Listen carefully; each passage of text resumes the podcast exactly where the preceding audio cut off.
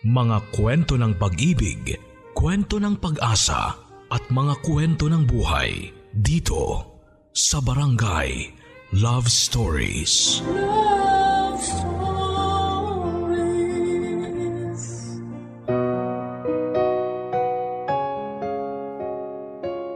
Ang dalawang taong magkarelasyon ay pinagbuklod ng kasal ay mas nagtitibay daw ang pagmamahalan.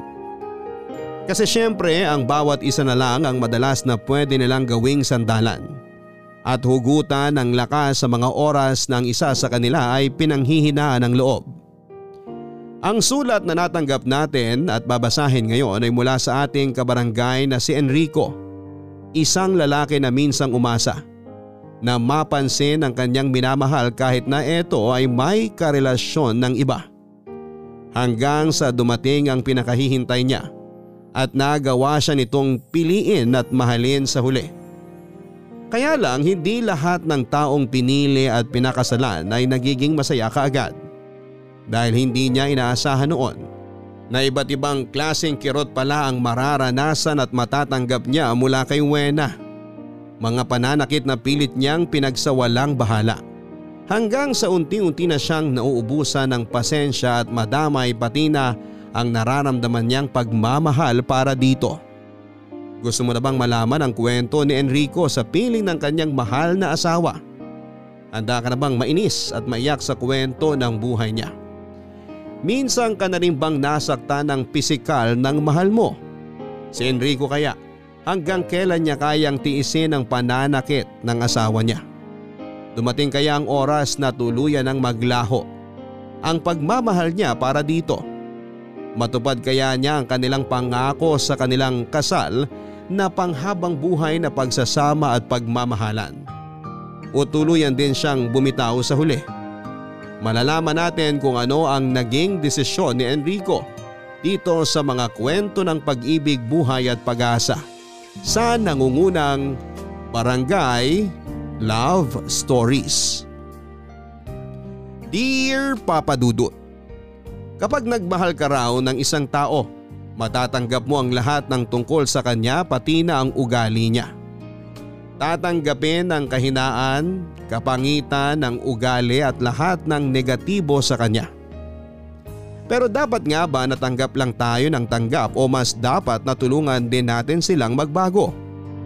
Magandang araw Papa Dudut at sa mga kabarangay nating nakikinig ngayon. Itago nyo na lamang po ako sa pangalang Enrico. 38 years old, taga Bulacan at nagtatrabaho sa isang bangko. Napasulat ako hindi lamang para magdrama sa tanghaling ito, kung hindi para makapag-iwan din ng aral itong kwento ko sa mga taong minsan ay naging kagaya ko. Kung ano man ang ibig kong sabihin sa kagaya ko ay malalaman nyo rin sa iba pang parte nitong sulat ko. Ako yung tipo ng lalaki na pagdating sa relasyon ay palaging seryoso papadudot. Kaya nga ilang beses lang ako nagkaroon ng girlfriend noon. Kasi pihikan din talaga ako sa babae. Minsan talaga nakakainis yung pagiging wrong timing ng pagtibok ng puso ko. Kasi naman sa dinami-rami ng babaeng nakilala ko sa isang babaeng may karelasyon ng iba pa ako nagkagusto papadudot.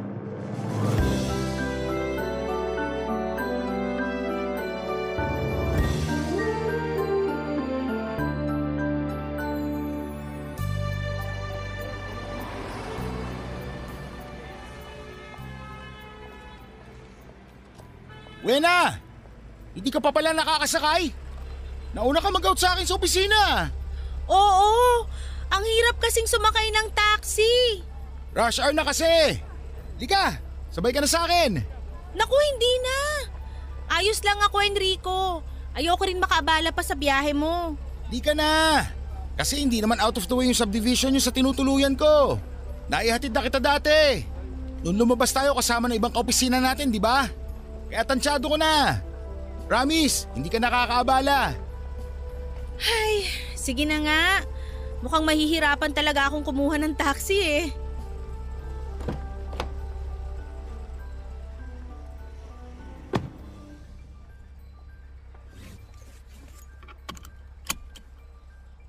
Bakit pala wala kang sundo ngayon? Napansin mo rin pala. Oo, kasi di ba, malapit lang din naman dito yung pinagtatrabahoan ng boyfriend mo. Nakwento mo yun dati nung nagkasabay tayo mag-lunch. Malapit lang kasi talaga siya. Sa kabilang building lang siya halos nag-oopisina. Pero ayun, nag-away na naman kami nung isang linggo kaya hindi niya ako sinundo. So kapag nag-aaway kayo, hindi ka talaga niya sinusundo? Kailangan na suyuin ko muna siya para kausapin niya uli ako. Ano bang pinag-awayan niyo at kailangan na ikaw pa ang sumuyo sa kanya? Naku, pasensya na. Medyo personal na ata ang tanong ko. Kung ayaw mo sagutin, ayos lang naman. Kerry lang yon. Lagi naman talaga kami nag-aaway ng boyfriend ko. Um, 60th birthday kasi ni Mama last Sunday. Medyo malaking celebration yon at dapat magkasama kaming pupunta sa bahay. Kaya lang, hindi siya dumating kasi nagyayaraw ng basketball yung mga kababata niya. Ibig sabihin, mas pinili niya na sumama sa basketball game na yun kaysa pumunta sa usapan niyo? Ganun na nga. Kaya sumama rin talaga ang loob ko kasi matagal na naming usapan na pupunta siya sa birthday ni Mama. Hindi ko tuloy alam kung paano ako magdadahilan nun kay Mama nung hanapin siya sa bahay. At pagkatapos nun, hindi pa ulit kayo nag-usap. Oo, kasi naiinis talaga ako sa kanya eh. Kapag family gathering sa kanila, palagi akong present.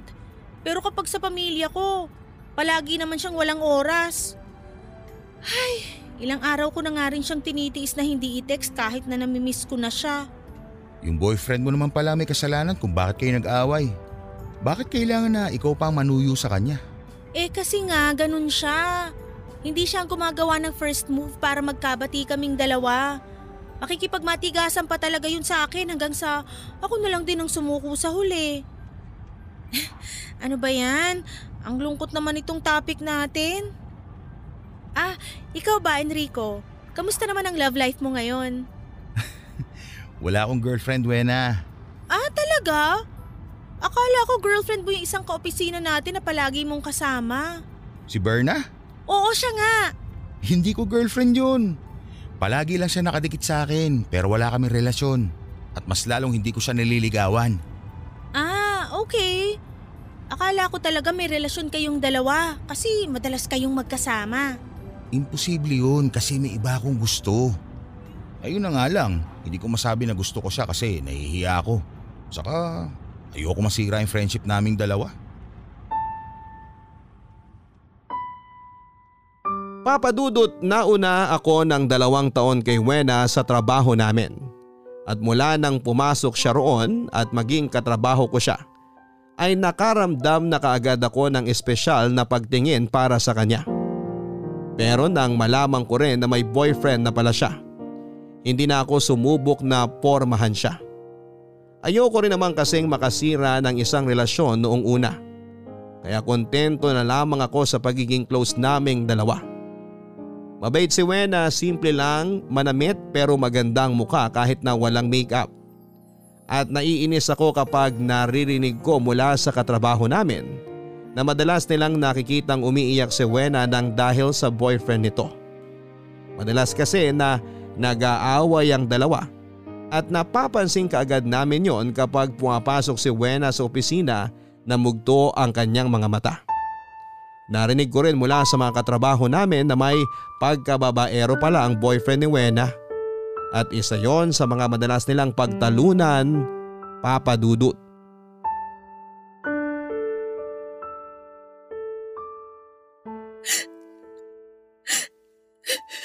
Wena, ayos ka lang?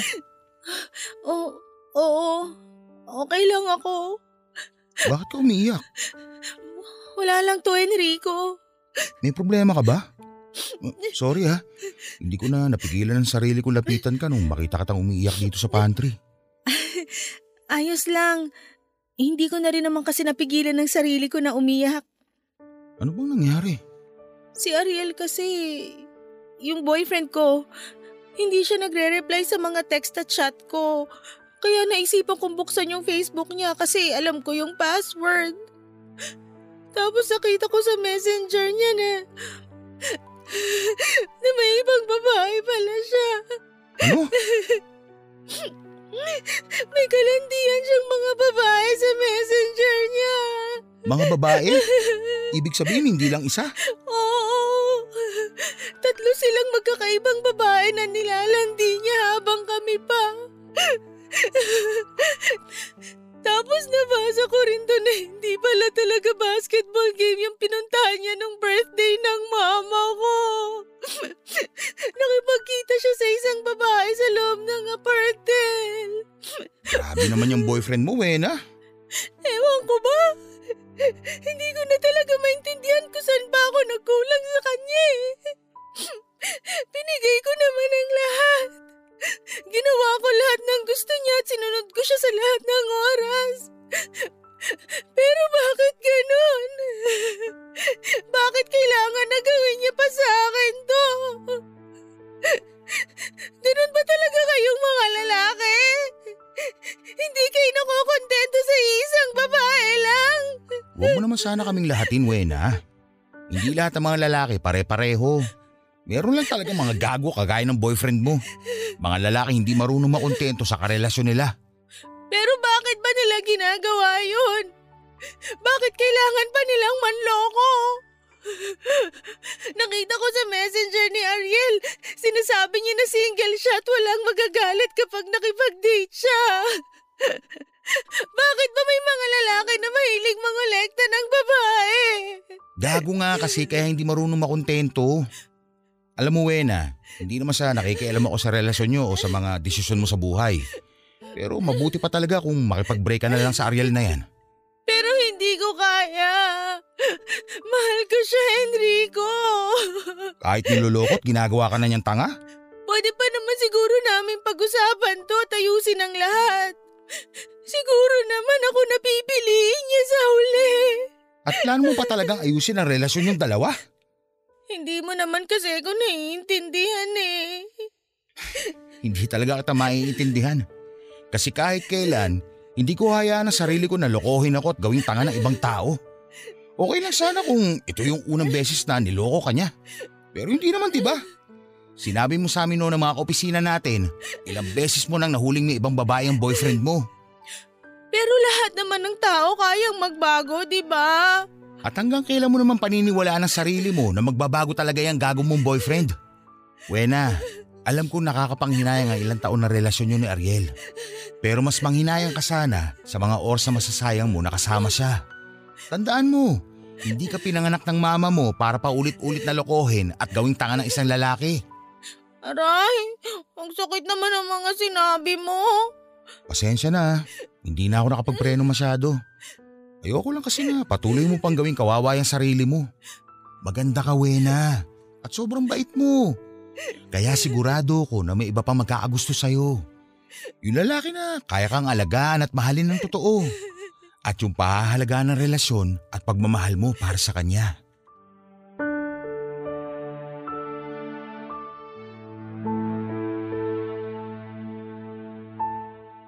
Papadudot pagkatapos ng mga sinabi at payo kong yon kay Wena ay halos umiyak siyang nagpasalamat sa akin.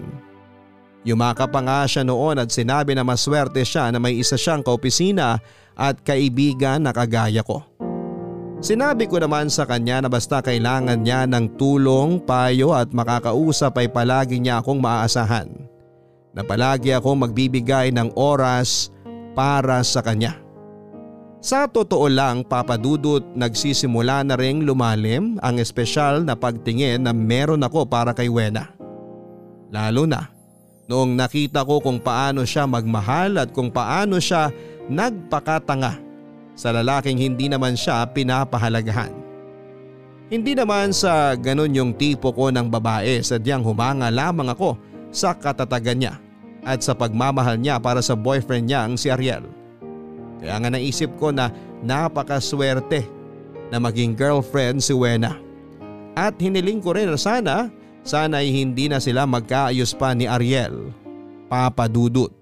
Barangay Love Stories. Barangay Love Stories. Papadudot alam ko na may pagka-selfish ako sa part na gusto ko na tuluyan ng matapos ang relasyon ni na Wena at Ariel.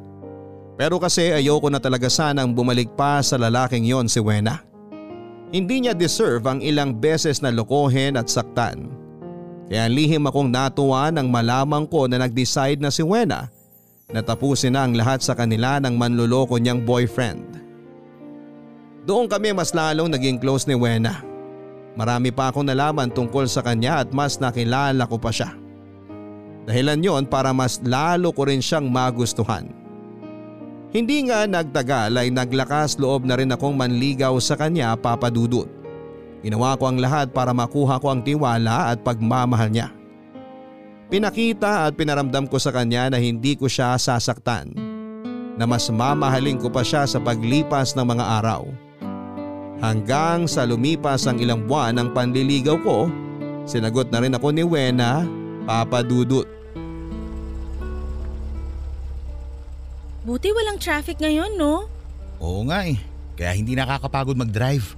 Saan kaya masarap mag-dinner? Nagugutom na kasi ako eh. Nakakagutom naman kasi talaga yung mga pinaayos sa ating paperworks kanina sa opisina. Biskuit na nga lang kinain ko sa lunch break ko para makabalik lang kagad sa trabaho. Ako naman, nakapagpuslit pa ako ng cup noodles sa workstation kanina. Grabe. Kaya pala may amoy seafood malapit sa pwesto ko. Sa'yo pala yon?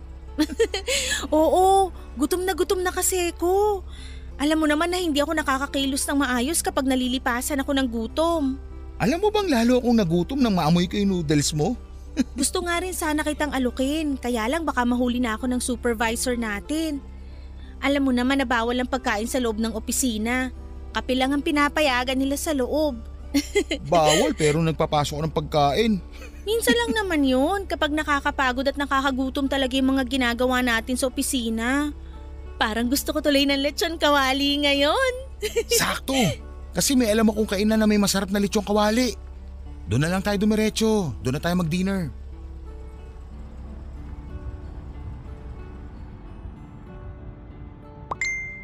Oh, may nagchat sa cellphone mo. Mami ako na lang babasahin. Nagda-drive pa ako eh.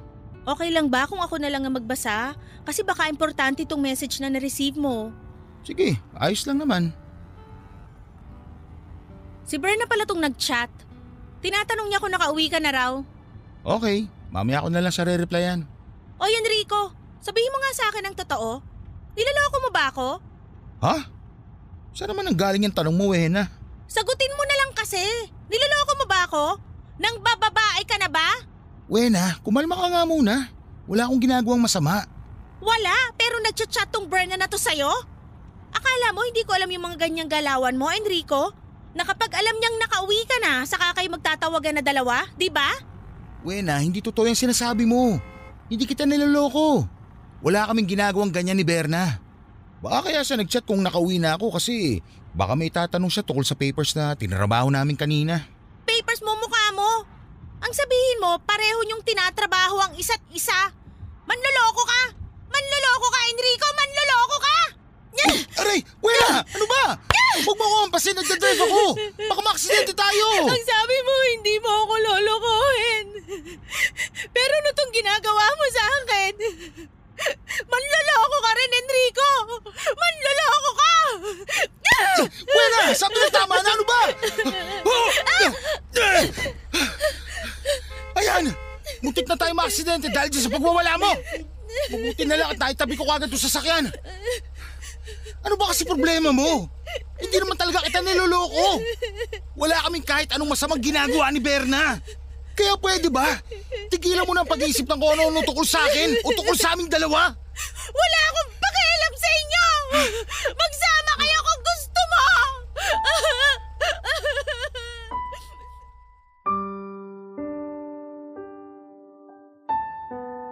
Papadudot medyo nahimasmasa na si Wena nang muntik na kaming bumangga noon sa isang poste.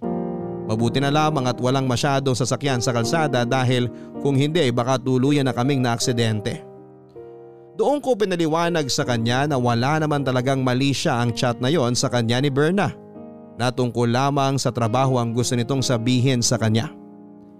Papadudot isa rin sa mga naging isyo ko talaga sa relasyon namin ni Wena noon ay yung pagiging silosa o tamang hinala niya. Nung una naisip ko na normal lamang yon dahil galing siya sa isang relasyon na nasira dahil sa panloloko. Kaya lang habang tumatagal, mas lalo siyang lumalala. Halos karamihan sa mga babaeng kaopisina namin na kumakausap sa akin ay pinagseselosa niya. At may mga oras na nasasaktan na niya ako ng pisikal. Pero dahil mahal ko siya ay pinilit ko na lamang siyang inunawa papadudot. Wena, sorry, ngayon lang ako nakarating. Sobrang traffic kasi rin sa dinaanan ko. Ayos lang. Hindi naman ako nainip sa paghihintay dito sa isa restaurant. Grabe, may 30 minutes tuloy kita na paghintay. Pasensya na talaga ha. Okay lang yun, Enrico. Minsan lang naman ako maghintay sa'yo kasi nga sa mga date natin, palaging ikaw ang nauuna. Um, naka-order ka na ba ng pagkain natin? Oo, nagutom na kasi ko kaya mga heavy meal yung in-order ko para sa ating dalawa. Baka dali na rin ng waiter yun dito. Sana okay lang sa'yo yung mga in-order ko kahit maaga pa para sa dinner. Ayos lang sa akin kasi gutom din naman ako. Bakit nga pala bigla ka nakipagkita sa akin ngayon? Um, wala lang. Namiss lang kita kaya bigla kitang tinawagan kanina. Tong girlfriend ko naglalambing na naman. Akala ko nga hindi ka pwede ngayon eh. Pasensya ka na kung bigla na lang akong tumawag sa'yo kahit bukas pa tayo dapat magkikita. Alam mo naman na palagi ako may oras basta para sa'yo. Kaya nga mahal na mahal kita Enrico eh. Palagi mong pinaparamdam sa akin na mahal na mahal mo ko. Siyempre, ganun talaga. Tutuparin ko lahat ng pangako ko sa'yo mula nung araw nang sagutin mo ako. Ang swerte ko talaga sa'yo. Ang swerte rin siguro ng magiging anak natin dahil ikaw ang daddy niya. Mas maswerte siya kasi ikaw ang mami niya. Pero teka, bakit pala bigla mo napasok sa usapan ng pagkakaroon ng anak? Bakit? Ayaw mo pa ba na magkaroon tayo ng anak? Hindi naman sa ganun. Nagtataka lang ako kasi hindi pa naman natin masyadong pinag-uusapan ng tungkol sa bagay na yan. Siguro hindi ako yung gusto mong maging nanay ng magiging anak mo, no? Grabe naman magtampo tong girlfriend ko. oh. Siyempre, wala na akong ibang gusto mapangasawa kundi ikaw lang, Wena. Kung pwede nga lang na pakasalan na kita bukas, gagawin ko eh. Talaga? Pakakasalan mo ako? Oo naman. Kasi ikaw lang ang babae na gusto ko makasama sa habang buhay. At maging nanay ng sampung anak ko. Grabe ka naman sa sampu. Ngayon nga lang na isa pa lang tong nasa tiyan ko, medyo nahihirapan na ako eh. Ano pa yung sampung anak na sinasabi mo? Anong ibig mo sabihin na may isa nang nandyan sa tiyan mo ngayon? Hindi mo pa rin na-gets? Teka, totoo ba? Totoo ang alin? Bu- buntis ka, Wena? Magiging tatay na ako? Dalawang linggo na kasi kong delayed kaya nag-pregnancy test ako kanina. At positive ang lumabas na resulta. Magiging tatay ka na, Enrico. Magiging mga magulang na tayong dalawa. Grabe, hindi ako makapaniwala. Magiging tatay na talaga ako. Magiging tatay na ako, Wena. Pangako, pakakasalan kita sa lalong madaling panahon at sisimulan na natin ang isang masayang pamilya. Ikaw, ako at ang magiging anak natin. Mamahalin ko kayo na sobra. Magiging mabuting asawa at tatay ako sa inyo ng anak natin. Pangako ko yan sa'yo at tutuparin ko ang lahat ng yan, Wena. Papadudot hindi ako makapaniwala nang sabihin sa akin ni Wena ang tungkol sa ipinagbubuntis niya. Sobrang saya ko talaga noon na parabang halos sa sabog na ang dibdib ko.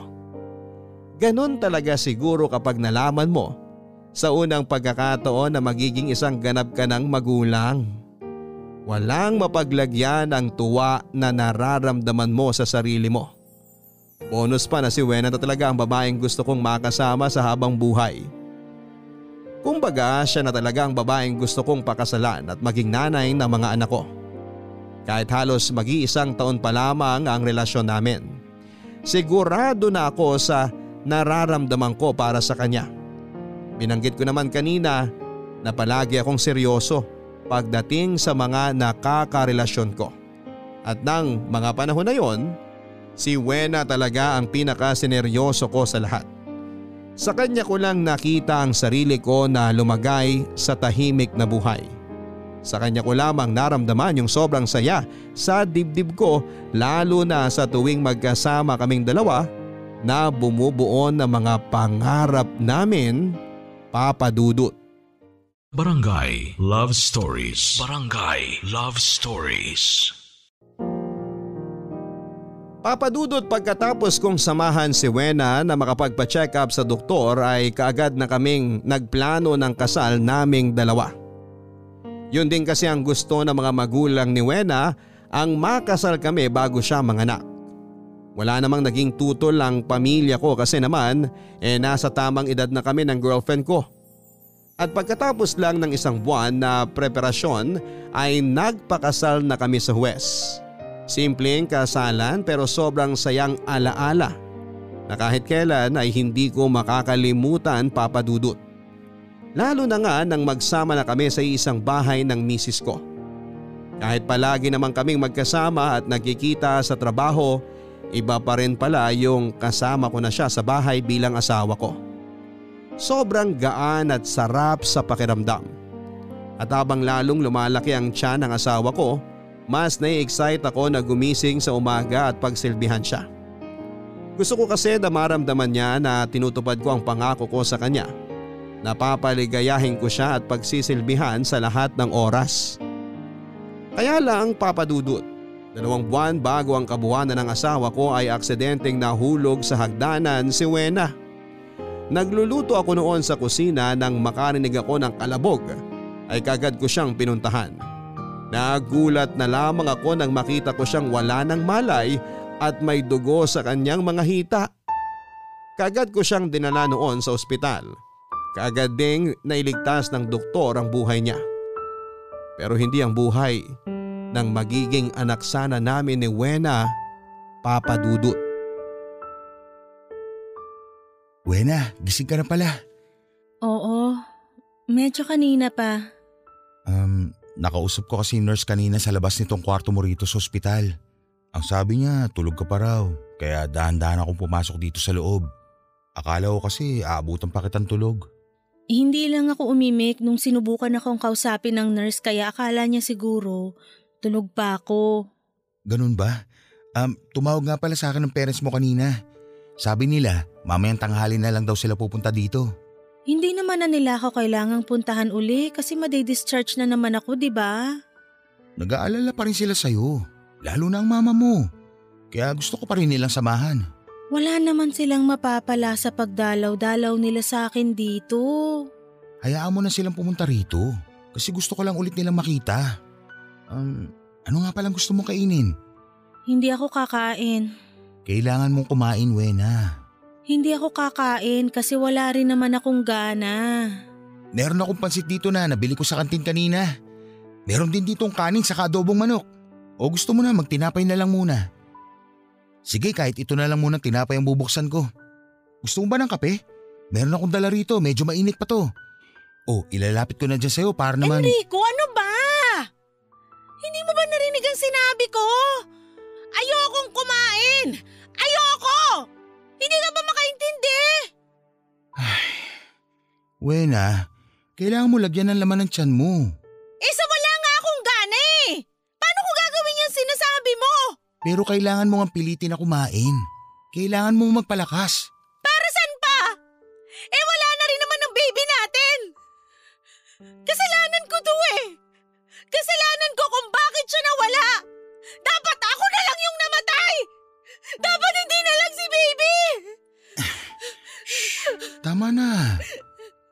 Kasalanan, Wena. Aksidente yung nangyari. Hindi aksidente yon! Hindi lang talaga ako nag-ingat kaya siya nawala sa atin! Walang may gusto sa atin na mawala si baby. Siguro, hindi pa lang talaga to ang oras para makasama natin siya. Kaya huwag mo nang sisihin ang sarili mo sa pagkawala ni baby. Hindi nyo kasi ako naiintindihan dahil hindi kayo ang nagbuntis sa kanya! Hindi nyo naiintindihan yung sakit na nararamdaman ko ngayon! Hindi nga ako yung nagbuntis, pero akong tatay niya, Wena. Hindi lang ikaw ang nawalan, pati rin ako. Nawalan din ako ng anak. Pero ako pa rin yung may kasalanan kung bakit siya nawala! Hindi ko siya iningatan, Enrico! Hinayaan ko siya na mawala sa atin! Sorry! Sorry talaga, kasalanan ko to! Sorry! Tama na. Walang may kasalanan kung bakit siya nawala. Huwag mong sisihin ang sarili mo. Basta nandito lang ako, Wena. Kung iniisip mo na wala nang dahilan para magpakatatag ka, isipin mo lang ako. Isipin mo yung pagmamahal ko para sa'yo. Pangawakan mo yun. Mabuhay at magpakatatag ka para sa akin.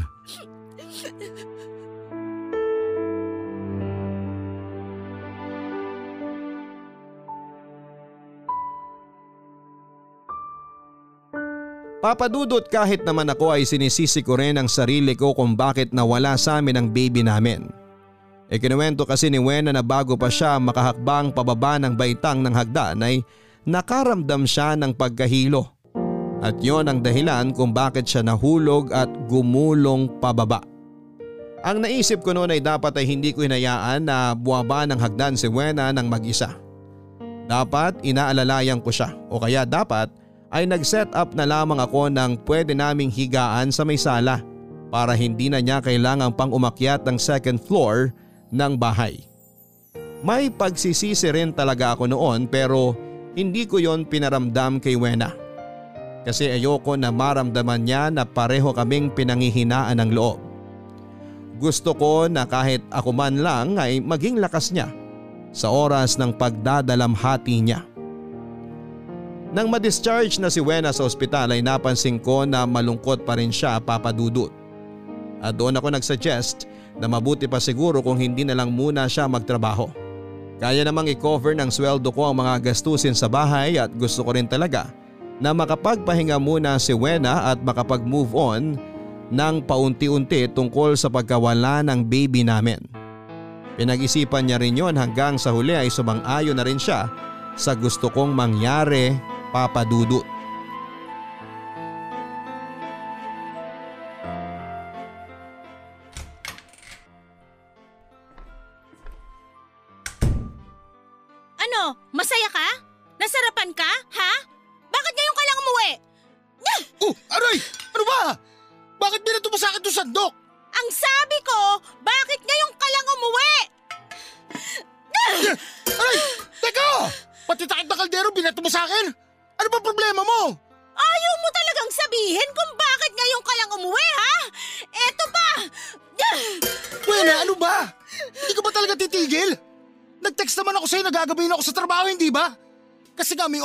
Kami at maraming kailangan tapusin sa trabaho. Ang sabihin mo, may ibang babae ka lang na tinatrabaho sa labas! Sana naman ba nanggagaling yung sinasabi mo, Wena? Eh di sana pala nag-reply ka sa text ko na ayaw mo ako mag-overtime para tinakasa ko na lang yung trabaho ko. Hayaan ko na lang na mapagalitan ako ng boss ko kaysa batuhin mo ako ng mga gamit dito sa bahay. Aminin mo na lang kasi na nambababae ka! Umamin ka na! Kasi sigurado ako na may iba babae. Kaya mo siguro ako pinahinto sa trabaho para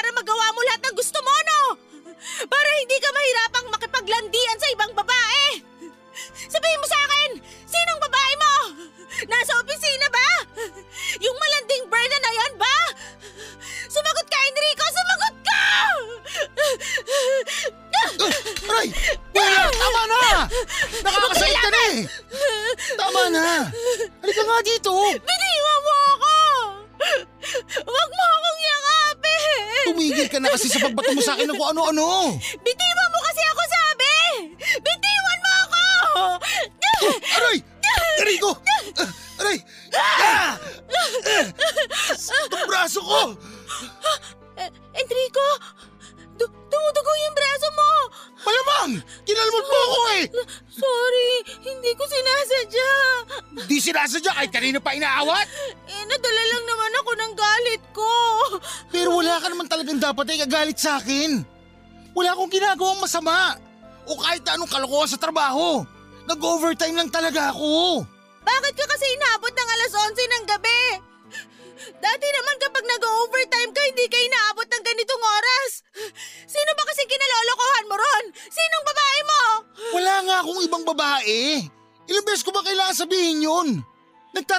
Nagtatrabaho ako ng maayos para sa'yo at para sa ating dalawa.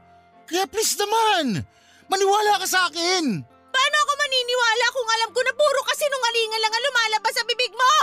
Kailan ba ako nagsinungaling sa'yo? Ah, basta! Babae ako at hindi ako tanga! Alam naming mga babae kung kailan nagloloko ang asawa namin! at sigurado ako na tama ang lahat ng hinala ko sa'yo! Wena, sandali! Hindi pa tayo tapos mag-usap! Wena!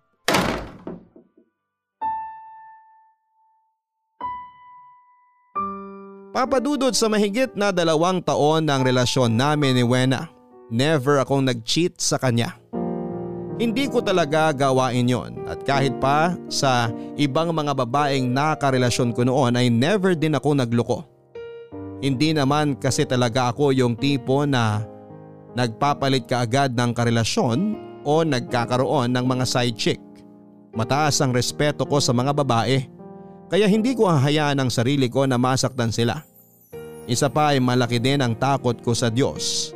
At mula nang makasal kami ni Wena, pinangako ko sa sarili ko na kahit kailan ay hindi ko gagawin ang kasalanan ng pangangaliwa. Pero sa kabila ng pagsusumikap ko na maging isang mabuting asawa ay parang hindi pa rin yon pinapahalagahan ni Wena. Palagi pa rin niya akong pinag-iisipan ng masama na hindi ko alam kung saan niya hinuhugot. Palagi niyang sinasabi na sigurado siyang may ginagawa akong kalokohan. Kahit ni minsan ay hindi yon pumasok sa isipan ko, papadudot. Barangay Love Stories. Barangay Love Stories. Papadudot sinubukan kong kausapin ang masinsina ng asawa ko tungkol sa pagiging selosa niya. Naglalambing din ako sa kanya at pinaparamdam ko na siya lang ang nag-iisang babae sa buhay ko. Minsan maayos kaming nakakapag-usap pero madalas talaga na kapag tinutopak siya ay hindi ko siya nakakausap ng maayos. Hindi na siya nakikinig pa sa mga sinasabi ko. Naging madalas din tuloy talaga ang pagtatalo namin. Naging madalas din ang pananakit niya sa akin ng pisikal. Hindi lang kalmot ang nakukuha ko mula sa kanya kung hindi pati na rin pasa sa braso, leeg at iba pang parte ng katawan ko. Medyo mabigat kasi talaga ang kamay ni Wena lalo na kapag nagagalit siya. Yung galit siya na wala naman talagang batayan. Hindi na tuloy ako makapagtrabaho ng maayos kasi palagi kong iniisip na kailangan kong makauwi ng maaga. Kung ayaw ko na mag-away kami ni Wena. Palaging ang iniisip at nararamdaman niya ang pilit kong inuunawa papadudot.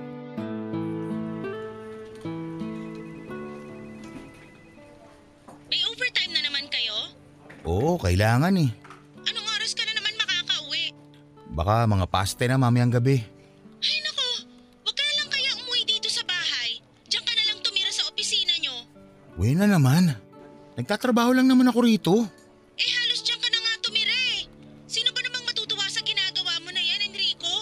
Pagkatapos ng linggo na to, wala na kami masyadong hahabulin na deadline.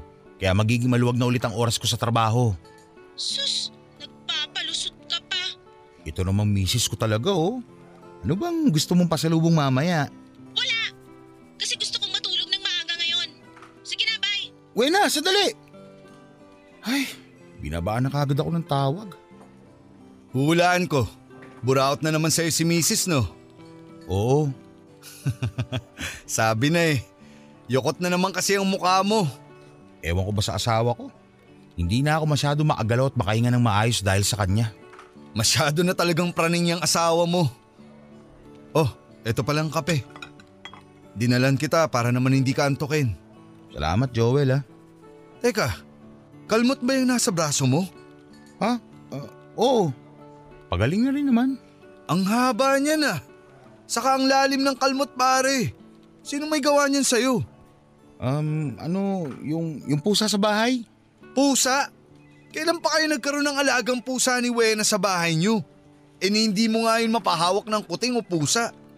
May dumadayo kasi pusa sa labas ng bahay namin. Madalas ko siya pinapakain tapos isang araw, ayun, bigla na lang ako kinalmot.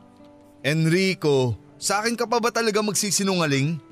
Kilala kita, kaya sabihin mo na sa akin ng totoo.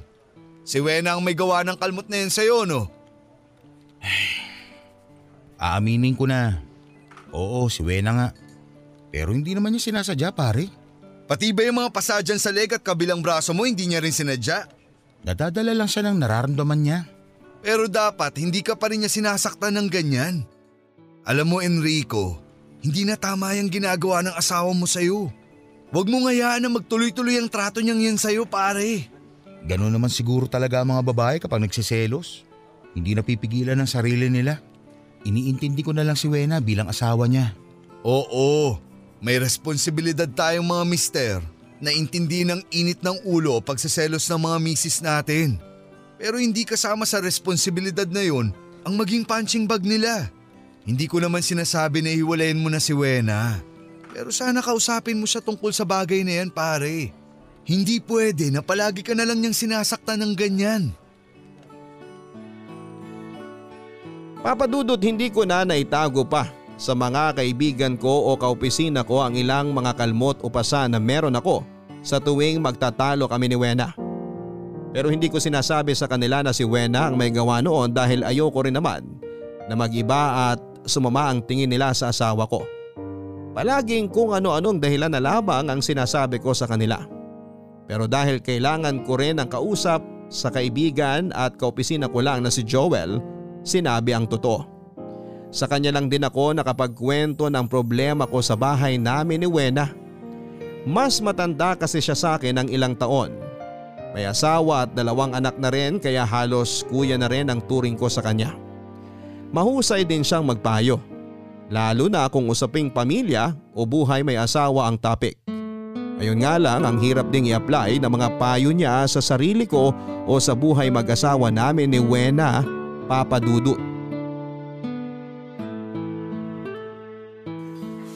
Huh! Grabe! Ang lamig ng tubig ngayon! Huh! Enrico! Enrico! Bakit mo nilak tong pinto? Ay, sorry, hindi ko sinasadya. Nawala sa isip ko. Buksan mo tong pinto! Mamaya na. Kakasimula ko pa lang kasi maligo. Buksan mo sabi eh! Mamaya na nga pagkatapos ko dito. Nakapagsabon na ako eh. Buksan mo tong pinto kung ayaw mong gibain ko to! Bilisan mo, buksan mo na to! O teka teka, magbabanlaw lang ako saglit. Enrico! Ano ba naman tong misis ko? Ngayon pa talaga tinopa kung kailan naliligo ako. Makapagtapos na nga muna.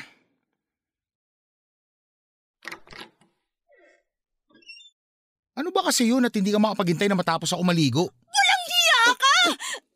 Ah! Ba't mo naman ako sinampal? Sinasabi ko na nga ba't niloloko mo ako eh? Ito na naman ba tayo? Hindi kita niloloko. At kahit kailan, hindi ko gagawin yun. Sinungaling ka! Sinungaling! Sinungaling! Aray! Aray, Wena! Titigil mo na nga yung pagkampas mo sa akin! Baka madulas tayo pareho dito sa loob ng banyo! Hindi ako titigil kasi hindi mo rin tinitigil ang panloloko mo sa akin! Hindi nga kita niloloko! Wala akong ginagawang kahit anong masama! Bakit ba nag-iisip ka na naman ng ganyan sa akin? Dahil nabasa ko sa laptop mo yung chat sa'yo ng babae mo! Sinong babae ba yung tinutukoy mo? Yung Trisha! Yung babaeng kachat mo tungkol sa kwarto na binook sa isang resort for next month! Ano? Doon kayo magpapakasarap na dalawa? Doon kayo mag enjoy habang ako malapit nang masiraan ng ulo sa bahay na to? Sinasabi ko na nga ba tama talaga ang hinala ko sa yung leche ka eh? Tama yung kutob ko na niloloko mo ako! Na may ibang babae ka talaga! Paano mo nagawa sa akin to? Manloloko ka, Enrico! Napakawalang hiya mo! Aray! Aray! Nasasaktan na ako, Wena! Tama na! Tama na sabi! Bakit mo ako tinulak? Sinisigawan mo na rin ako ngayon?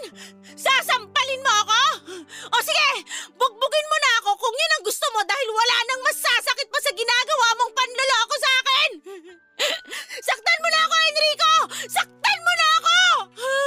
magagawa saktan dahil mahal na mahal kita! Pero ikaw ba, Wena? Mahal mo ba talaga ako? Oh, oo, syempre naman! Bakit palagi mo na lang ako sinasaktan? Bakit palagi mo na lang ako pinag-iisipan ng masama? Dahil takot ako na mawala ka sa akin!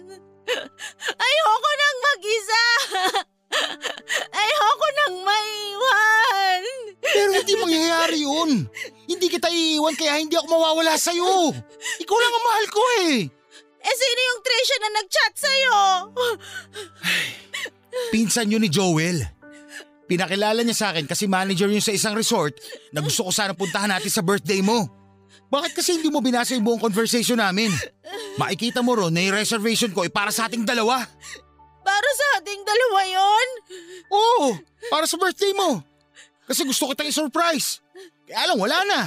Hindi na surprise kasi nalaman mo na. Hindi mo babae yung Trisha. Hindi nga. Kung gusto mo, tawagan pa natin si Joel o kahit si Trisha para mapatunayan ko sa'yo na nagsasabi ako ng totoo. Wena, please naman. Maniwala ka na kahit kailan hindi kita niloko o lolokohin. Sorry kung nasigawan kita kanina. Pero nakakapuno na rin kasi. Nakakarindi ka na. Nahihirapan ako sa pagsiselos at pangaaway mo sa akin ng wala namang kahit anong dahilan. Mahal kita. Mahal na mahal. Kaya sana, wag mong hayaan na magkasira tayo ng dahil dyan sa mga bagay na tumatakbo sa isip mo. Mga bagay na hindi naman talaga totoo. Papadudot nakita ko naman na nagsisi rin si Wena dahil sa mga pang-aaway na ginawa niya sa akin. Lalo na sa mga naging pananakit niya. Paulit-ulit kong sinabi sa kanya na mahal ko siya at kahit kailan ay hindi ko siya lolokohin. Sinabi ko na tutuparin ko ang pangako ko sa kanya noong araw ng kasal namin na siya lamang ang nag-iisang babae na mamahalin ko. At para sa peace of mind na rin niya ay tinawagan na namin ang pinsan ni Joel na si Trisha para sabihin kay Wena na totoo ang mga pinaliwanag ko sa kanya. Yung dapat na surprise ko para sa birthday niya, doon na siya tuluyang nakumbinse na hindi ko talaga babae si Trisha. Natuloy naman papadudot ang pagbabakasyon namin sa isang resort ni Wena kahit pa nga dapat ay sorpresa yon para sa kanya. Nagpasalamat din siya sa akin noon at humingi ng tawad dahil sa mga naging pangaaway at pananakit niya. Doon ko naramdaman na kahit papaano ay bumalik na ang totoong sigla ng asawa ko. At nang matapos ang bakasyon na yon ay naging maaliwalas na rin ang mukha niya kahit na papaano. Kaya lang may mga oras pa rin talaga na bigla na lamang pumapasok sa isipan niya ang takot na baka lokohin ko siya at ipagpalit sa iba. Doon na ako nag-decide na kausapin at kumbinsihin siya na magpatingin sa isang espesyalista. Nung una ay ayaw niya pero kalaunan ay sumang-ayon na rin siya. At doon namin nalaman na may pinagdadaanan pala siya noon na postpartum depression papadudot. Nakuha niya yon mula sa pagkamatay ng anak namin. At nang malaman ko yon ay mas lalo kong ginawang triple ang pagmamahal at pag-aalaga sa asawa ko.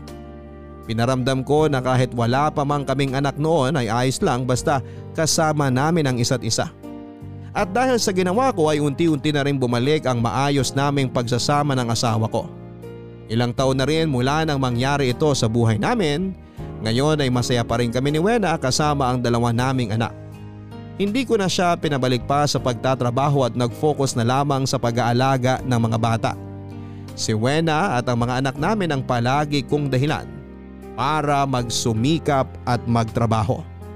Papadudot salamat po sa pagbibigay oras na mabasa itong sulat ko na ito.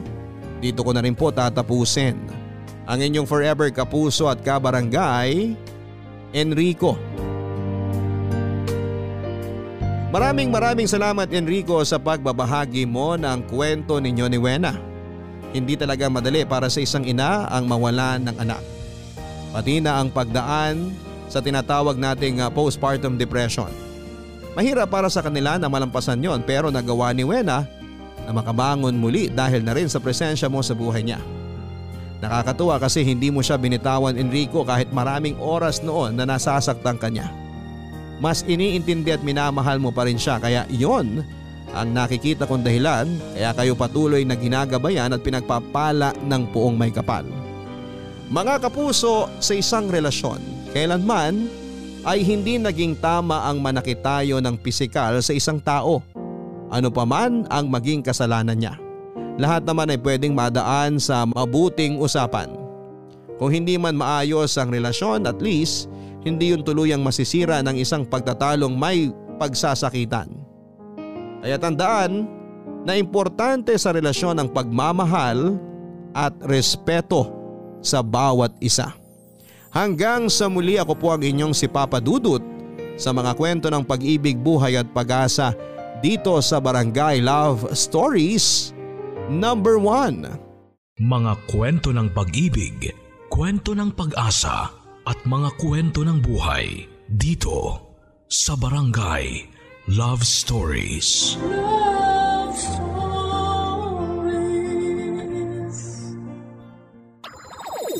Nagustuhan ng iyong napakinggan? Ituloy yan via live stream sa www.gmanetwork.com/radio.